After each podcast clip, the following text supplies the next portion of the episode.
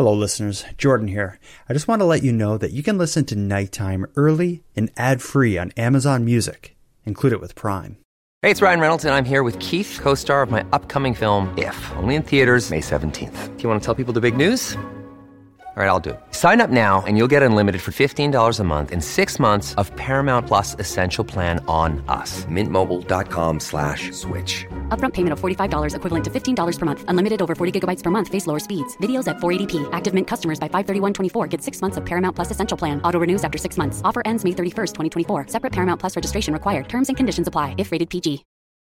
This episode is brought to you by Reese's Peanut Butter Cups. In breaking news, leading scientists worldwide are conducting experiments to determine if Reese's Peanut Butter Cups are the perfect combination of peanut butter and chocolate. However, it appears the study was inconclusive, as the scientists couldn't help but eat all the Reese's. Because when you want something sweet, you can't do better than Reese's. Find Reese's now at a store near you.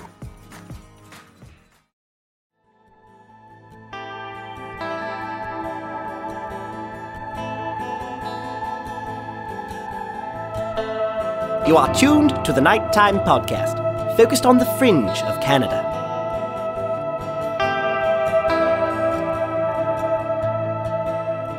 As far back as history can take you, you'll find that the inhabitants of the land that we call Nova Scotia have maintained a deep connection to the Atlantic Ocean. It started thousands of years ago with our indigenous people, the Mi'kmaq, and it continues to this day. We rely on our fishery, forestry, shipbuilding, and trade, just as these industries rely on access to the water that surrounds us. And this relationship doesn't stop with our economic or nutritional needs. The Atlantic Ocean's waves crash against nearly every aspect of our culture. Tourists come to see it, our artists paint and sing about it, and when the sun is at its fiercest, it's to who we turn to for relief. But for me, as someone with an interest in my region's weird and wonderful happenings, something that I find endlessly fascinating is the role the Atlantic Ocean plays in many of Nova Scotia's most enduring mysteries. One such example is that of the Oak Island mystery, an island that for over 200 years has served as a battlefield for a war treasure hunters have waged on what they believe to be vague clues left behind by some unknown people from across the Atlantic. Then, in a more modern but equally storied example, there's the unanswered question of who or what crashed into the dark waters of Shag Harbor back in October of 1967. Now, these may be only two examples, but they're among what I've always considered to be Nova Scotia's big three mysteries. The third may be the lesser known of the trio, but it's an incredible story, and we're about to hear it. It's not surprising that it too involves mysterious strangers arriving to Nova Scotia's shores by way of the Atlantic Ocean. But in this case, they didn't crash in a UFO, and they didn't seem to bury any treasure. It seems like all they did was desert a speechless, legless man on a beach in the Digby area of Nova Scotia. Who he was, why his legs were cut off, and how exactly he came to arrive on that beach are all questions that have gone unanswered in the 150 plus years since his sudden arrival. Tonight, in this episode of Nighttime, our topic is Jerome, the mystery man of Sandy Cove.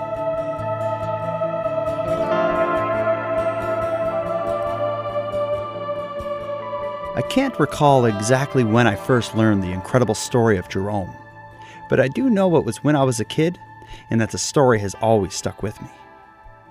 And when I considered how to best share the story here on Nighttime, there was really only one thing I knew for sure. I wanted to feature Fraser Mooney Jr., the author of what I consider to be the definitive book on this case. His book, which was released in December of 2008 by Nimbus Publishing, is titled Jerome Solving the Mystery of Nova Scotia's Silent Castaway. Now, what makes this book so special, at least in my opinion, is that it does a lot more than simply recount the known facts of Jerome's story. Fraser managed to bring to life the time, the location, and perhaps most effectively, all the other people involved in the story, not just Jerome. Now, when I contacted Nimbus and Fraser Mooney, I wasn't sure they'd be interested in giving any of their time or attention to a now 11 year old book. But that was far from the case. What I've learned is that to Fraser, this isn't just a book or a story. It's the result of a lifelong fascination with this mystery man. And the writing of the book itself was a labor of love that he seemed delighted to spend an hour talking to a complete stranger about. And as far as his publisher, Nimbus, they too were excited to have the book discussed. In fact, they sent me a few copies that I'll be offering to listeners of Nighttime. I'll tell you more about that at the end of the episode, as well as on my social media. So, with all that said, let's get to my conversation with Fraser Mooney Jr. Uh, my name is Fraser Mooney. I'm from Yarmouth, Nova Scotia. I'm in uh, communications and public relations, but I had studied history at St. Mary's University and, and followed that up with getting a journalism degree from Ryerson in Toronto. I never really worked much as a journalist, uh, fell into the, the dark side, as, as reporters say, and got more into the public relations end of things. I guess I was always familiar with the story of Jerome in, in, a, in, a, in a vague way, as, as many people are. Um, in this part of the province. The uh, but I was also growing up very interested in in you know local mystery stories. We have the the Yarmouth runic stone with which sits in the Yarmouth Museum with with mysterious writing on it that think they think could be uh, the result of Vikings or or someone else. Um, not too far from here, we have the the Shag Harbor uh, UFO incident, which happened in, in uh, 1967, a little further up Oak Island. So I was always very interested in those local mystery stories. So the the story of Jerome is quite familiar to a lot of people in this area, but for many years there weren't a lot of the details that were known. And uh, my my brother Phil actually married a girl, Darlene Comeau, who grew up in St. Alphonse, which is where Jerome lived out much of his life, and that's where he died, was in St. Alphonse in, in the Acadian region of Clare. So I always kind of knew about the story, but like many people, didn't know a lot of the details. There was a lot of misinformation out there for many years. For instance, um, people used to think, oh, Jerome, he's the guy who had no arms and no legs. Well, he did in fact have arms, and the fact that he, they said he did not speak at all uh, during the entire time that he lived among the Acadians in, in Clare. But in fact, uh, as some research has, has uncovered, is he, he did speak um, a number of times, which added actually added to the mystery even more. So, I was um, working uh, at CJLS in Yarmouth back uh, in the late '90s, and uh, one of my jobs was writing radio commercials, right? And at the time it was in 1994, so it was actually the, in the mid 90s when um, the Acadian filmmaker Phil Comeau had produced a film the Secret of Jerome or Le Secret de Jerome. It was the first French Acadian film. And here in southwestern Nova Scotia, at our local twin cinema, it became a bit of a blockbuster, right? So I was thinking, as a as someone who writes radio commercials, I thought, well, it'd be kind of neat to feature Jerome in a radio commercial. Like, you know, if Jerome could, you know, if Jerome had legs, he would run down to City Drugstore for, you know, the great savings on toilet paper, or, or if Jerome could talk, he'd tell you all, all about the great deals at Soniaville Pharmacy or something like that. but the folks I was working with at CJLS said, those those are terrible ideas, which in hindsight they were terrible ideas. pretty pretty tasteless and probably uh, uh, offensive as well. But um, as I thought about it, I thought I you know really you know here I am thinking about writing a, a radio commercial featuring this Jerome character. I didn't know much about the, the story at all. So I went to our, our local library here in Yarmouth, and there didn't seem to exist uh, any any book on this very interesting local mystery story. I mean, I found a few newspaper articles about it, so I, I kind of took those and, and read them, and then as time went on, I would you know find another old article from a from a newspaper reprinted in a magazine from you know back in the early 1900s, and I would keep a little uh, file on it.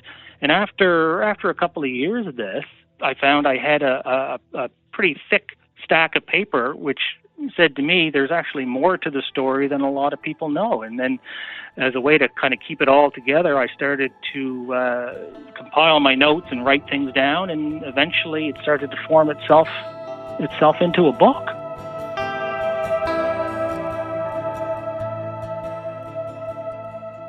Now, to, to, get into the story, we'll start with kind of setting the scene here. Like, this takes place in 1863 at Digby. T- tell me a bit about Digby back in this era. Like, w- what was life like, and what type of place did Jerome end up in? So, in 1863, in this end of Nova Scotia, the southwestern end of Nova Scotia, Yarmouth, uh, Digby, Clare, really these areas were very, very prosperous at the time. This was before Confederation, um, the Confederation of Canada, when uh, a lot of our, our trade and a lot of our economic activity happened between um, Nova Scotia and the New England states, or the Boston states as they call them. Actually, some people around here today still call them the Boston states.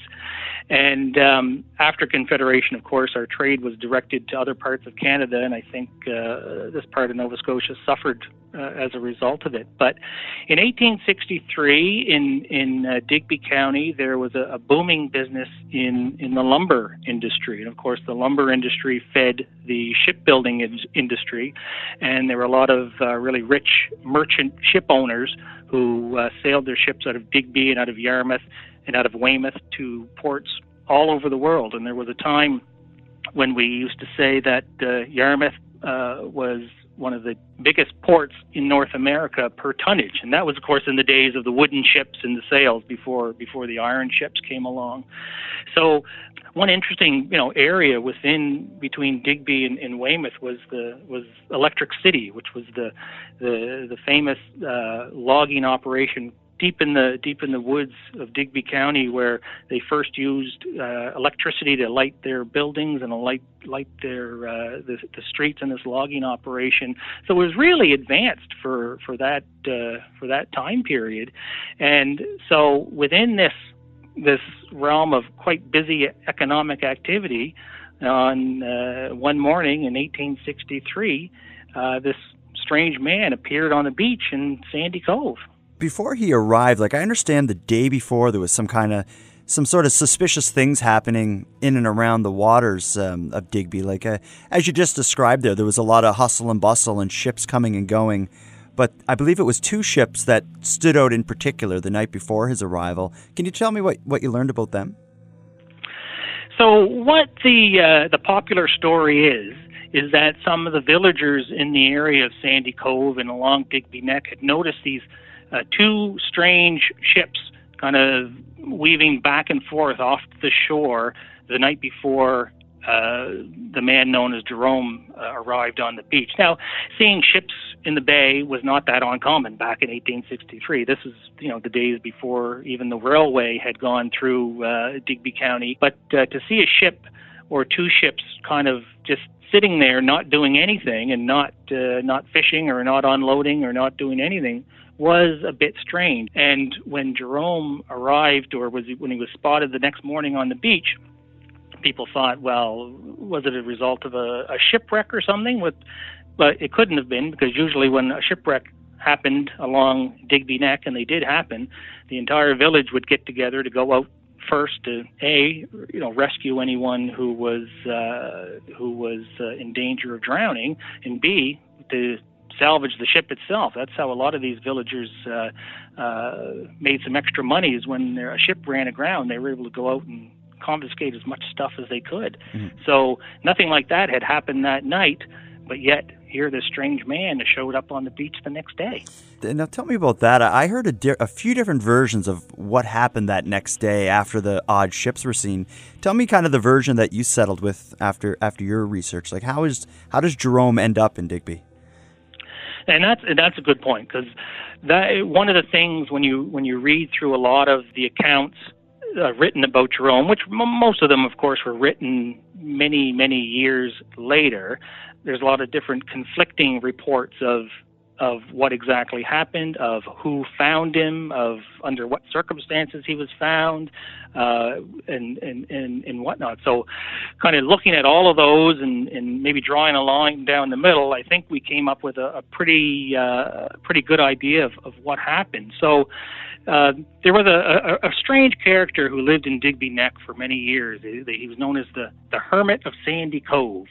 And uh, he was a, a fellow named Collie Albright or Colin Albright, and his family had lived uh, near the beach on Sandy Cove for for many many many years. And as a young boy, he used to go with his brother and explore the beach and salvage whatever they could, whether it be you know clams or mussels or whatever for dinner.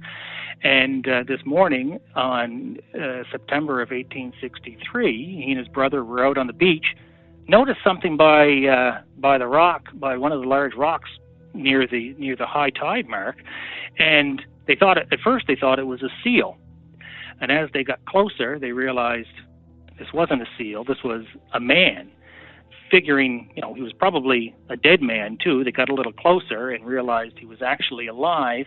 Uh, but was even what was even more strange is his two legs were missing. Um, some said either above the knee or below the knee, but it was probably probably above the knee.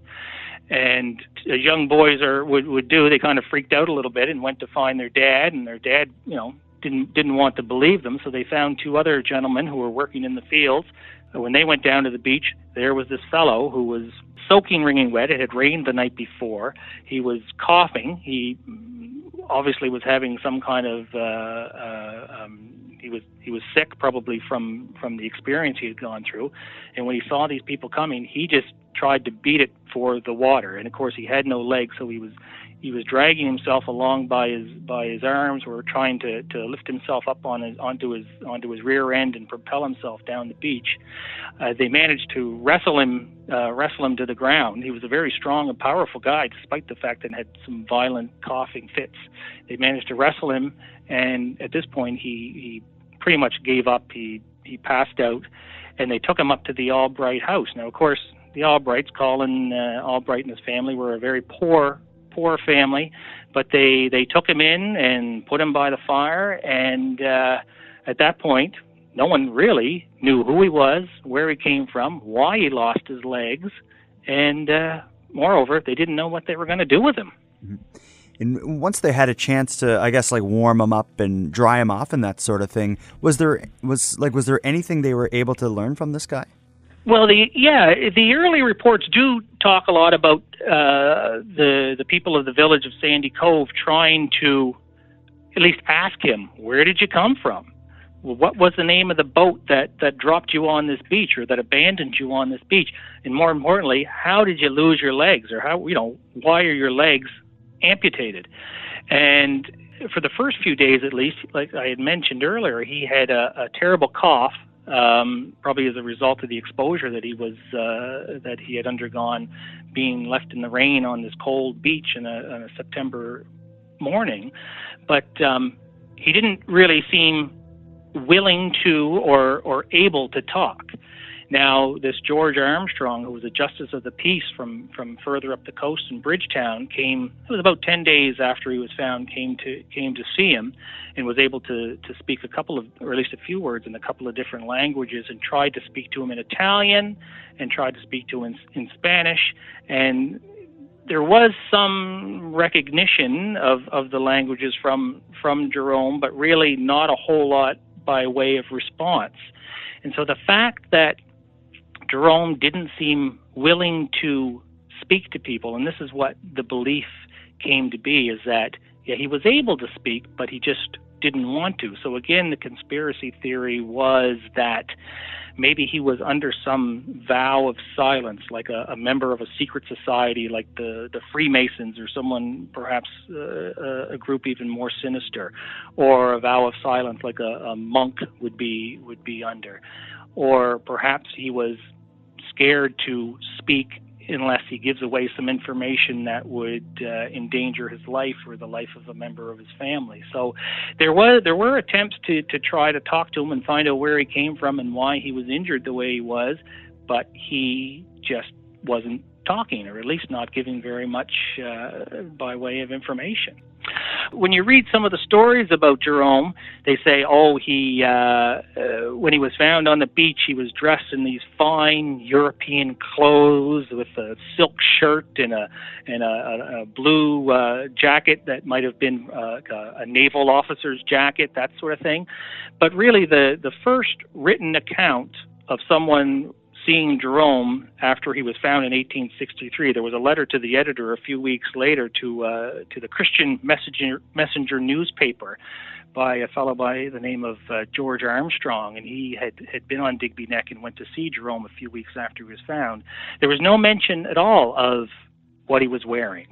So a lot of the legends around uh, in the mystery around Jerome kind of focus on you know what he was wearing or what he might have said, when in fact they there is really no really clear record of, of what of what he wore that day. Um, one of the things that they said that they noticed is that his his hands seemed soft and delicate. Now these people who worked on Digby Neck, they worked in the fields, they worked as fishermen. Their hands would have been rough and calloused and, and blisters and that sort of thing. Jerome didn't have any of that, according to according to the legend, uh, uh, and so they figured, well, the only person who wouldn't have rough, calloused hands uh, would be a gentleman, uh, an aristocrat, perhaps. So then the the legend started to be spun. Well, maybe he was some, you know, uh, member of some foreign royal family who was uh, uh, sent into exile and ended up on this beach, and his legs were chopped off as a as a punishment or a warning. And so a lot of really interesting uh, conspiracy theories started to be um, generated about him.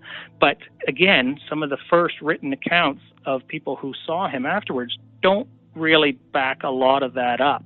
So right from the beginning, almost from the from the very beginning, the, the theory started to spin around Jerome. And I understand when he was found, he seemed to have a, a little bit of a, like a care package, like some water and I believe bread. Is is there any truth to that, or did you find evidence of this? That that so that one does that one was uh, fairly accurate. Um, they they said that when he was found, there was a, a small uh, jug of water and a, a tin of, of what they called uh, hardtack or ship's biscuits, which is a, a really hard bread that they would uh, use on board a lot of ships because it didn't it didn't go bad like uh, like the bread we know today. It would be uh, pretty pretty bad on the teeth, I would think too, because it was so it was like eating a rock. Um, and and one of the one of the uh, accounts, the early accounts, says he was also uh, afforded a small bundle of clothes too. And again, no real mention of what those clothes looked like. So whoever left him on the beach wasn't trying to abandon him to his death. They were they were giving him at least enough provisions to be able to survive a couple of days, so that uh, whoever might live in a in a nearby cabin or a nearby village might be able to to help him out further. Although, you know, as small of a, a, a mercy as that was, this small bit of food and this mouthful of water, you know, leaving somebody on the beach seemingly in the in the middle of nowhere could almost be considered a, a death sentence. It was mostly by luck that there was, you know, the Albright family that lived nearby that was able to able to discover him. But there was there was some uh, some food and water that was was left there. But again, not a real good a- examination of what. Uh, what this tin of biscuits might have looked like that might have gave some clue as to what type of ship would have left him there.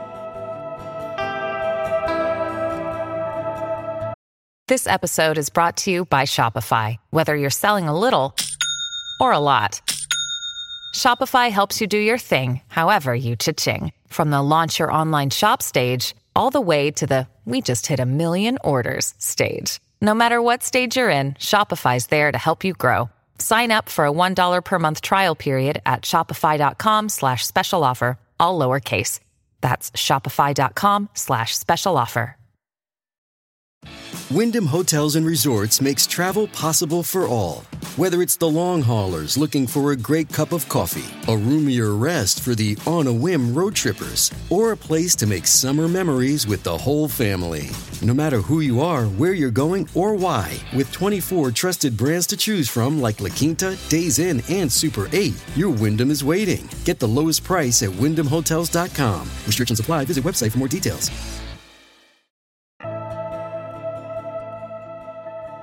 So with with this man without legs, basically abandoned on the beach with you know maybe enough stuff to at least give him a fighting chance. Uh, the the community would have then had to step up to to care for him. So can you kind of talk about the initial attempts the the people of this community made to basically keep this man alive and look after him? Well, right off the bat, with some of these theories that started to to spin around uh, Jerome, and and actually that's that's an important point is that when they tried to speak with him, he never um, and you know who are you, where did you come from? He wouldn't really give a, a, a clear, audible answer. Now, one of the first people to see him seemed to think that his name was was Matthew or Mateo. Um, eventually, he muttered something that sounded to someone like like the name Jerome. So that's how he, he came became to be be called Jerome. Um, so, but at the time, there was a bit of a, a, bit of excitement about who this guy might be and why he was there. So, uh, some members of the the village of, of Sandy Cove, I think there might have been even a little competition among people to uh, to put him up and to to support him to you know to try to find out who he was because the Albright family couldn't couldn't do it. They were they were a pretty poor family. So he went uh, down the road to live with the Gidneys. Um, the Gidney family was quite prominent in uh, in Digby Neck at the time. And and indeed there's still Gidneys in in Digby uh, to this day. But uh, after a while um, Jerome wasn't he wasn't um, he wasn't that nice of a house guest. He didn't seem very appreciative of any of the efforts that people were making to to clothe him or to feed him. Uh, he seemed to have a bit of a temper, and of course, he wasn't really giving people much information about who he was or where he came from. So uh, the Gidneys soon started to look for, you know, maybe someone else who could look after him, and some of the early uh, beliefs that he might have been Italian or he might have been from Spain or even from Portugal led people to think, well, if he's Italian or Spanish, chances are he's a Roman Catholic. He's a Catholic, and in Digby Neck at the time, there weren't very many Catholic families, and certainly whether there was no Catholic parishes or Catholic churches in the area. Uh, the closest Catholic church would be across the St. Mary's Bay in, in Clare among the Acadians. So, you know, despite uh, the early enthusiasm for, for taking Jerome in, the, uh, the novelty wore off pretty quickly, and they started to look for someone else to take him in and someplace else for him to live. Mm-hmm. And that was when he, he moved to with uh, I believe a guy named the Russian. Is that right? Yeah, they, they call it yeah. Russian. So what what is the story of of this guy and his connection with Jerome? So, so with uh, the folks on Digby Neck thinking they wanted to uh, get rid of Jerome, um, they and again the belief that he might have been a Roman Catholic, so they they were looking for you know another Roman uh, or a Roman Catholic family to take care of him, and of course that would have been over over across the bay in Digby Neck, um, and they they also were interested in finding someone who might have some chance of communicating with with him because he wasn't responding very well to, to some of their attempts to talk to him. So they knew of a fellow. He was a relatively new new guy over in Meteghan. He was a European from Corsica, and he spoke apparently spoke a number of different languages. And his, his nickname was the Russian. He was Jean Nicolas, and although he was from Corsica, I believe his nick they called him the Russian is because he had ended up uh, as a soldier fighting in the Crimean War and had been captured by the Russians and probably had undergone uh, not some very nice treatment. And, and the word is that he was able to escape and eventually had made his way, uh, instead of kind of going back to Corsica or staying in Europe, he made his way across the ocean to, to end up in Meteghan. And there he, he, he married uh, an Acadian woman who, who was a widow, uh, Juliette Comeau. And um, she had a daughter, Madeleine, and they uh, had a small boarding house in Meteghan. Not not a very not a very nice one, but uh, a house where they were able to to put some people up and earn some extra money. So, someone who you know was able to speak a number of different languages in a, in a Catholic home, who was taking in boarders, he was the perfect candidate to to uh, to be the new home for for Jerome. So they they sailed him across the bay, and he ended up living in the home of the Russian John Nicola Hmm. Now, you mentioned this being a boarding house, which would kind of imply that people are going to be paying some money to stay there. I understand it. The, the Nova Scotia government kind of stepped up and, and found a unique way to handle the case. I actually saw some of the old documents about money that they were giving to Jerome. Did, do you know very much about how he was earning money or getting money? Well, and this was was an it, it, it always seems to attract a bit of attention in some of the the newspaper clippings of the time. So it it seems like it was a it was fairly unusual for the time. Now, in Clare and in Digby County, the people would have been at the time familiar with the concept of the poorhouse. Now, there apparently there was one in Meteghan, and there was a very famous uh, poorhouse in Marshalltown, but um, Jerome, being someone who wasn't from Nova Scotia. Um, he, he wouldn't have been uh, one of those ideal candidates for, for provincial support, but the, the Russian couldn't just take him in, um, you know, out of the kindness of his own heart. I mean, to, to feed someone and clothe someone costs some money. So they made a, a special application to the Nova Scotia legislature or the government of Nova Scotia to um, provide some support for this uh, poor unfortunate, is what they called him. And the Jerome item would have been a, an item that appeared in the, the blue books, which were the what they called the budget of the province or the I, I guess even before uh, 1867. It wouldn't necessarily have been called the province of Nova Scotia, but they applied to the government, and they allotted um, some some uh, money to take care of Jerome uh, every month, and it, it amounted to about $104 a year, which you know to our standards doesn't sound like a whole lot, but in a in a small uh, community where you make your living, you know, either fishing or working in the woods, it was probably a, a pretty tidy sum or a pretty comfortable sum to to look after this fellow. Now, over the years, the uh, the that sum of money would have increased a little bit, but the fact that he was uh, obviously a, a, a foreigner to, to this country. The fact that the government of Nova Scotia was able to allot this type of money for his care was at the time a little bit unusual. Yeah, definitely. Especially with it being its own line item. Like I'm just picturing today's budget where it's like, you know, this much for the schools and for the roads and Jerome, five dollars. exactly. There it was. His name right on the Jerome, the Jerome item they called it. And so yeah, it wasn't just money for the poor or the poor even in, in Clare or Digby County. It was the money for Jerome. And so he, he came with his own uh, he came with his own stipend. So uh, for those looking to, to put him up after that application was made and approved, um, it would be more attractive in, in later years for people who, who might be looking to, to bring him in. Mm-hmm. And now, with, with Jerome living between these homes and at this point in the story, staying with the Russian, he wasn't able to speak. He, of course, was missing his legs. How did he spend his time? Like, what is said about his basically his personal life or how he spent his leisure time?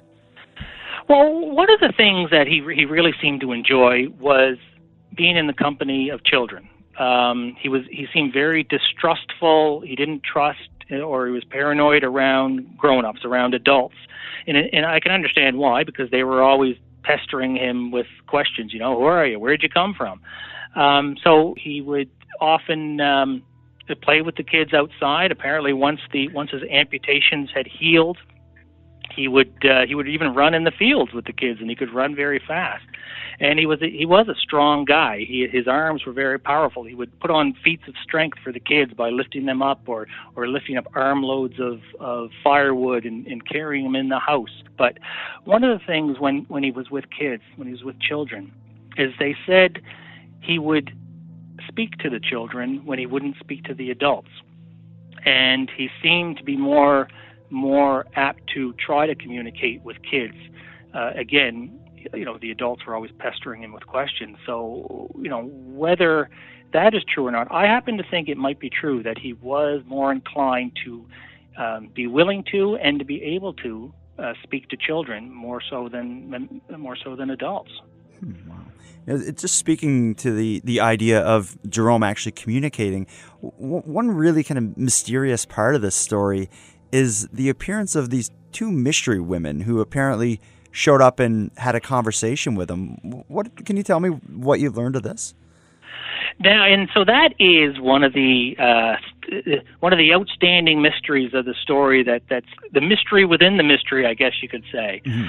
So Jerome um, lived with with the Russian for for a number of years and became quite close with with his wife and daughter. But um, Gillette, the uh, the wife, uh, passed away of tuberculosis, and so the Russian was was he had remarried. He remarried uh, a woman named uh, Victoria, and um, but shortly after that, he had made the decision he was going to return to Corsica. He was going to go back to Europe. So Victoria's um, brother, uh, Deje Comeau, lived up the road in in Saint Alphonse. So again, they packaged Jerome up and moved him from Meteghan to St. Alphonse, which which today is only a, a short you know five or ten minute drive, but in those days it would have been you know would have been a day's journey up the road in a in a bouncy, uh, uncomfortable wagon. And so after living in the in the household of Deje Comeau for a number of years, there's a strange story um, of how one afternoon um, these two women came to visit, and they very mysterious women. They no one knew who they were, where they came from, and they had wanted to speak to Jerome. Now, the fact that someone came to want and wanted to see Jerome was not unusual. He was he was a bit of a uh, a bit of a sideshow in uh, in the Comeau house at the time. And for many years, they uh, they put a little donation box by the side of the door, and people would come on a daily basis to uh, to see Jerome and to view the mystery man. And they would you know nudge them to put a little money in the in the donation box. And and usually every Sunday after church, people would gather up and, and head over to the Comeau home in St. Alphonse to to take a look at Jerome. But this but this time was a little bit different, and the women wanted wanted to speak to Jerome in private. And Jerome reluctantly uh, went on to another room, and the, the women followed, and they shut the door.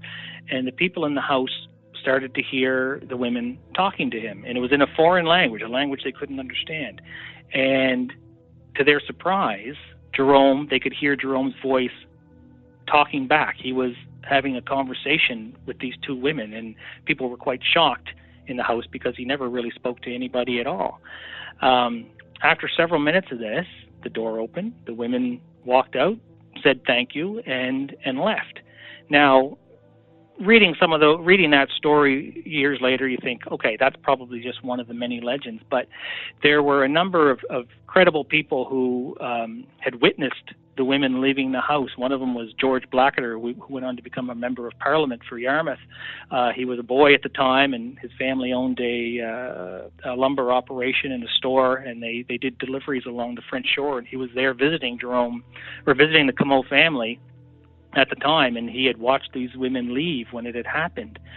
So, who were they? No one, no one seems to know. There, there was many accounts of people writing to the Comeaus, um, wanting to know more about Jerome from different parts of the world in the United States, usually the southern United States, because at the time, uh, Jerome was really, you know, one of the most famous anonymous men in the world. His this story had appeared in a number of newspapers all over the world, so there were people who thought Jerome might be a long lost relative, someone who ran away from home, that sort of thing. So, were these women um, people who knew Jerome? Were they um, relatives of his? That is a really big question mark on the story, and I think um, at the end of the day, and at the end of the book, and at the end of the story, when we say, you know, there's still, uh, you know, there's still some mystery left in this story, and, and that's one of the big ones. Yeah, and still mystery left is almost an understatement. Where really there's the, nothing really is is learned from Jerome because he would not soon after this he would die, but while living in the home of um, the the Comeau home you mentioned, without ever having explained himself and without the the truth ever coming out. Well, and, that's right. Now, and one of the one of the uh, the, the ongoing um, uh, uh, kind of I guess myths about Jerome is that he never said a word. Mm-hmm. Now, as as I had explained, he did seem to. Um, when no one was around, try to try to speak with children. There were times when um, they tried to get some kind of response out of him, and, and uh, this would have been when he was still living with the Russian in, in uh, he tried to ask him um, what was the name of his ship, and he, he had said something that sounded a lot like Colombo. Um, one of the times they asked him uh, where he had come from, and he said Trieste, which is a it's a, a city in in uh, northern Italy. And so, you know, there were some clues that were were dropped along the way, but you know, after many years, and and uh, I think as the years went by, and as he got older, he became less and less inclined to in, inclined to speak, and um, on one day in, in, in April April 15th of 1912, he uh, he passed away in the home uh, of uh, Deje and Zabeth Comeau, and it was uh, for someone who really didn't like attention. It was a pretty uh, auspicious day for him to pass away because, as many people know, April 15th of 1912 was the day Titanic sank. Wow. It, what was the, the cause of death in Jerome's passing? Well, all accounts are that Jerome was a pretty healthy guy. He was he was quite uh, uh, physically powerful. His arms were quite powerful. He was in generally pretty good health his entire life that he was living there. But now, when he died in in 1912, he had been there for we're looking at uh, nearly 50 years. So some of the some of the beliefs that he was probably mm, you know late teens, early 20s when he was found on on uh, Sandy Cove Beach in Digby Neck. So and then living amongst the Acadians for for a number of years, he was probably close to 70 70 years old by the time he died. Um, in the days before he died, he had uh, again had a nasty a nasty cough and some breathing difficulties. So it could have been uh, a bronchitis or a pneumonia. The, the the medical treatments available at that time were, were not like they are today, and and, uh, and a, a nasty chest infection or pneumonia could be could be deadly for someone uh, of 70 years of age. So, despite being in generally pretty good health for his entire life, um, he got sick one day and, and died.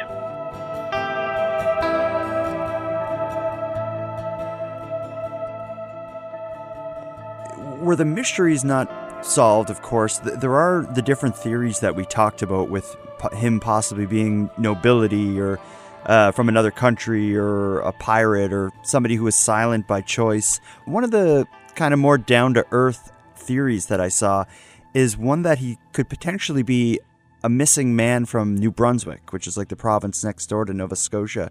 Did do you did you pursue that kind of theory much? Well, yes, and and and there really it, it was it was interesting how the sort of the mystery around who Jerome was um, for many years, even from from 1863 when he was first found, right up in, until he died, his story seemed to um, uh, appear in newspapers every every 10 years or so. There'd be uh, um, the uh, Halifax newspapers or newspapers from the United States would follow up on this story about Jerome. And but um, whenever whenever some of these stories would appear, uh, a few days later or a few weeks later, there'd be uh, a letter to the editor from someone saying, "Well, you know, there was a fellow." Who was injured in New Brunswick, and um, he lost his legs in a in a in a in a um, lumber accident, and lived there for for a while until the people really were tired of, of putting up with him, and they put him on a ship and sent him away. But for many years, these stories about his connection or a possible connection to New Brunswick were seem seem to be ignored or, or overlooked. But when you start to put the pieces together and you take the newspaper clippings and line them up by date and whatnot, it seems to paint a story of a connection between this fellow who lost his legs in New Brunswick and the fellow who showed up in Nova Scotia. There's a connection there that is, is pretty hard to ignore. Now, the basic part of the story is this this uh, stranger showed up at a lumber camp in in 18 59, and it was a particularly cold winter in 1859. Um, after being there for, for a few days, he had fallen into the river um, and, and caught hypothermia, and his, his legs caught uh, serious frostbite. Was dragged out by a, by a group of uh, lumberjacks and brought to Gagetown, where his legs, his frostbitten legs, had to be amputated, and then he was sent back to uh, to the to nearby where the lumber camp was, and the closest town was Chipman, New Brunswick, which was an old lumber town, and uh, put up with a family there for for uh, at least a couple of years. And the people of Chipman, New Brunswick, after a while, didn't want to put up with this guy anymore. And even his personality seemed to be uh, very similar to what we learned of Jerome later on. He was he was hard to get along with. He didn't talk.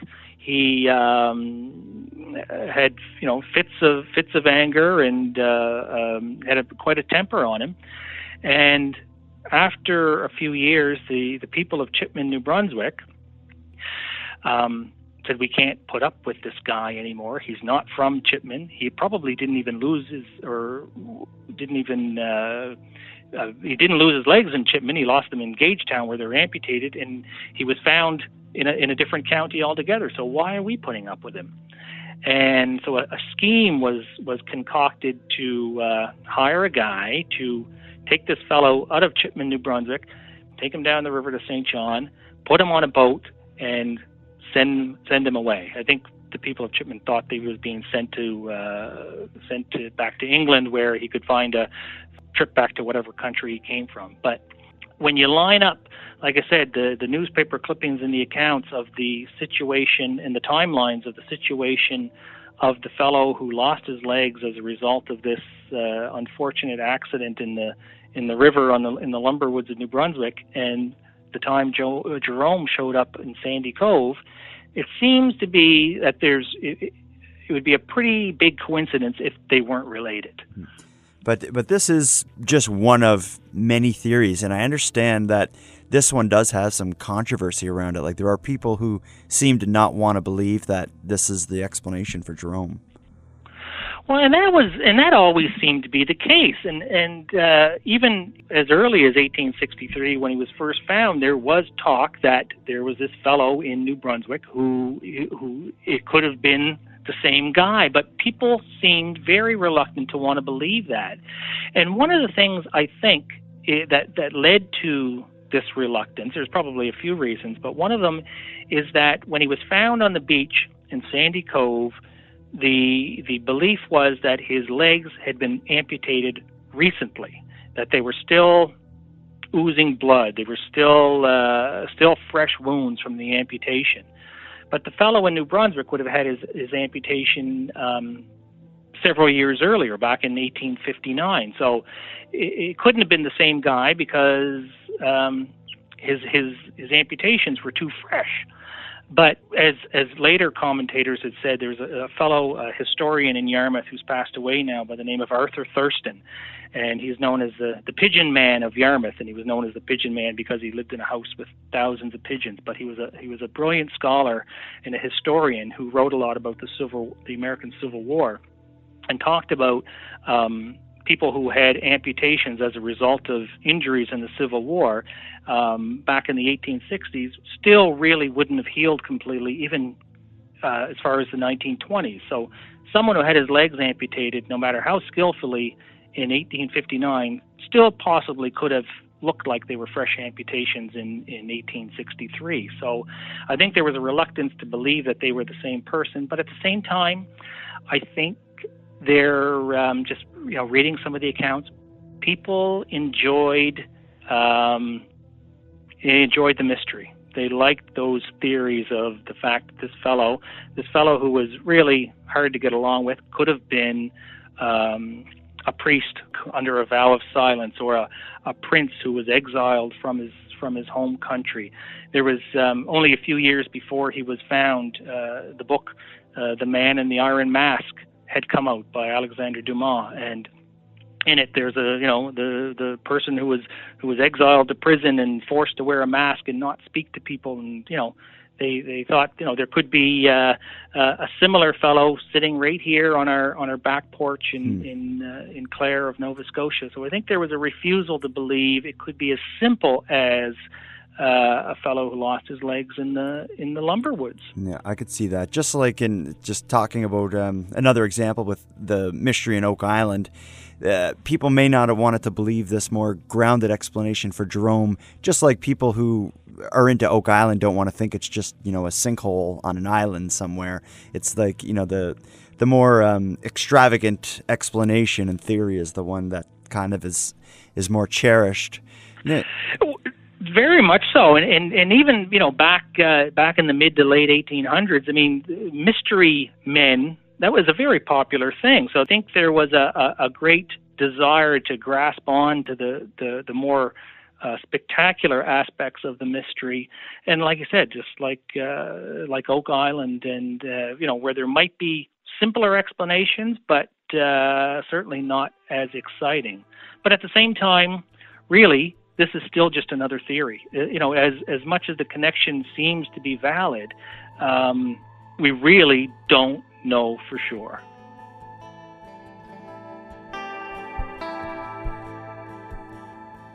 It was at about this point that the formal interview ended.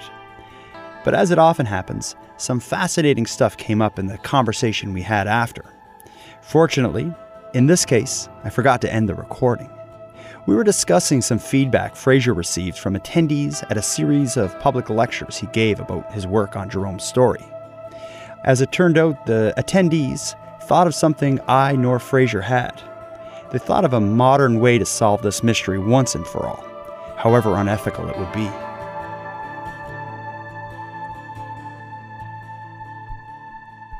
One of the things that came up at almost every time I gave a public talk about Jerome, and it hadn't even occurred to me when I when I wrote the book, was that well, no one knows where he, where he's from why not use DNA evidence?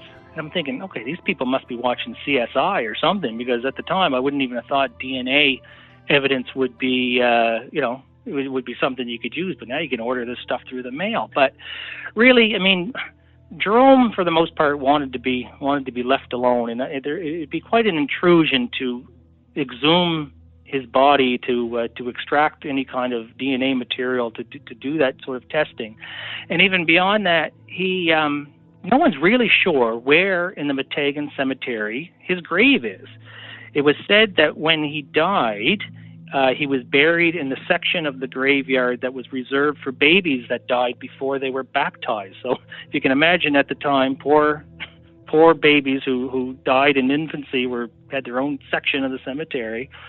Um, and Jerome was there. So, with a little bit of effort, I suppose, in, in the original church in Meteghan uh, that was there at the time had burned down, and a lot of the a lot of the records had had gone with it. So, where Jerome's grave was exactly has been lost. But with a little bit of effort, you could probably identify at least the area. I don't know, use ground penetrating radar or something. Get the boys from from uh, from Oak Island come down here to uh, to uh, investigate and, and find where an adult-sized human with no legs was buried amongst uh, a bunch of babies and, and find his grave. But that would be uh, an incredible intrusion, I think, on, on poor Jerome. But at the same time, if, if someone uh, was going to do some kind of project like that, I'd probably be, be standing in line to, to witness it.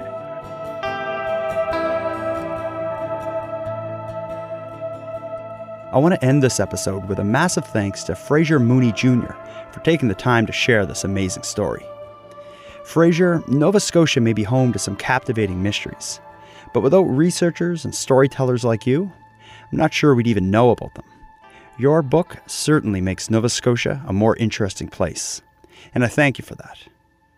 Next, I want to thank Nimbus Publishing for donating several copies of Fraser's book that I'll be prizing off in a listener draw. This draw will be done via my Patreon page at patreon.com slash nighttime podcast, and all patrons are eligible. I just made a post on Patreon that you simply need to like in order to have your name entered. On November 10th, I'll choose a few names from the list of likes and send you out the book, as well as some nighttime swag. And next, a big shout out to the Canadian bands Voxomnia and Paragon Cause, who provide the music for nighttime. You can check out these great bands in the link in the episode notes. And of course, the biggest thanks of all goes out to everyone listening. Without you, I'd have no good excuse to spend so much of my time putting this show together. And for anyone out there who wants to support Nighttime, please consider supporting my Patreon campaign. For a dollar a month, you can access the ad free premium feed, which provides early releases of the episodes. And then, for just a couple dollars more, you can access the Nightcap After Show episodes, in which I and a guest climb even further down the rabbit holes than what you'll hear in the main episodes. You can join by visiting patreon.com slash nighttime podcast. And with that said, I'd like to thank the current patrons of the show and welcome the new members to the group. Jack, William, and Andre, I appreciate your generous support of Nighttime. For anyone else who'd like to support the show but can't help financially, you can give me a big hand by telling your friends about me and leaving a positive review on Apple Podcasts or whichever equivalent you use. If any of you listening want to stay up to date with my activities on or off the show, follow me on Facebook, Twitter, and Instagram. I use the handle at Nighttime Pod. If you have any story ideas or want to give some feedback on the show, I'd love to hear from you at nighttimepodcast at gmail.com. Now, until next time, take care of each other, hug your loved ones tight, and let me know if you see anything weird. The Nighttime Podcast is written, hosted, and produced by Jordan Bonaparte. Copyright Jordan Bonaparte.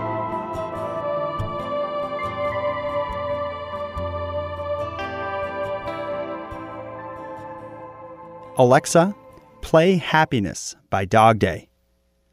Okay, Google, play Happiness by Dog Day.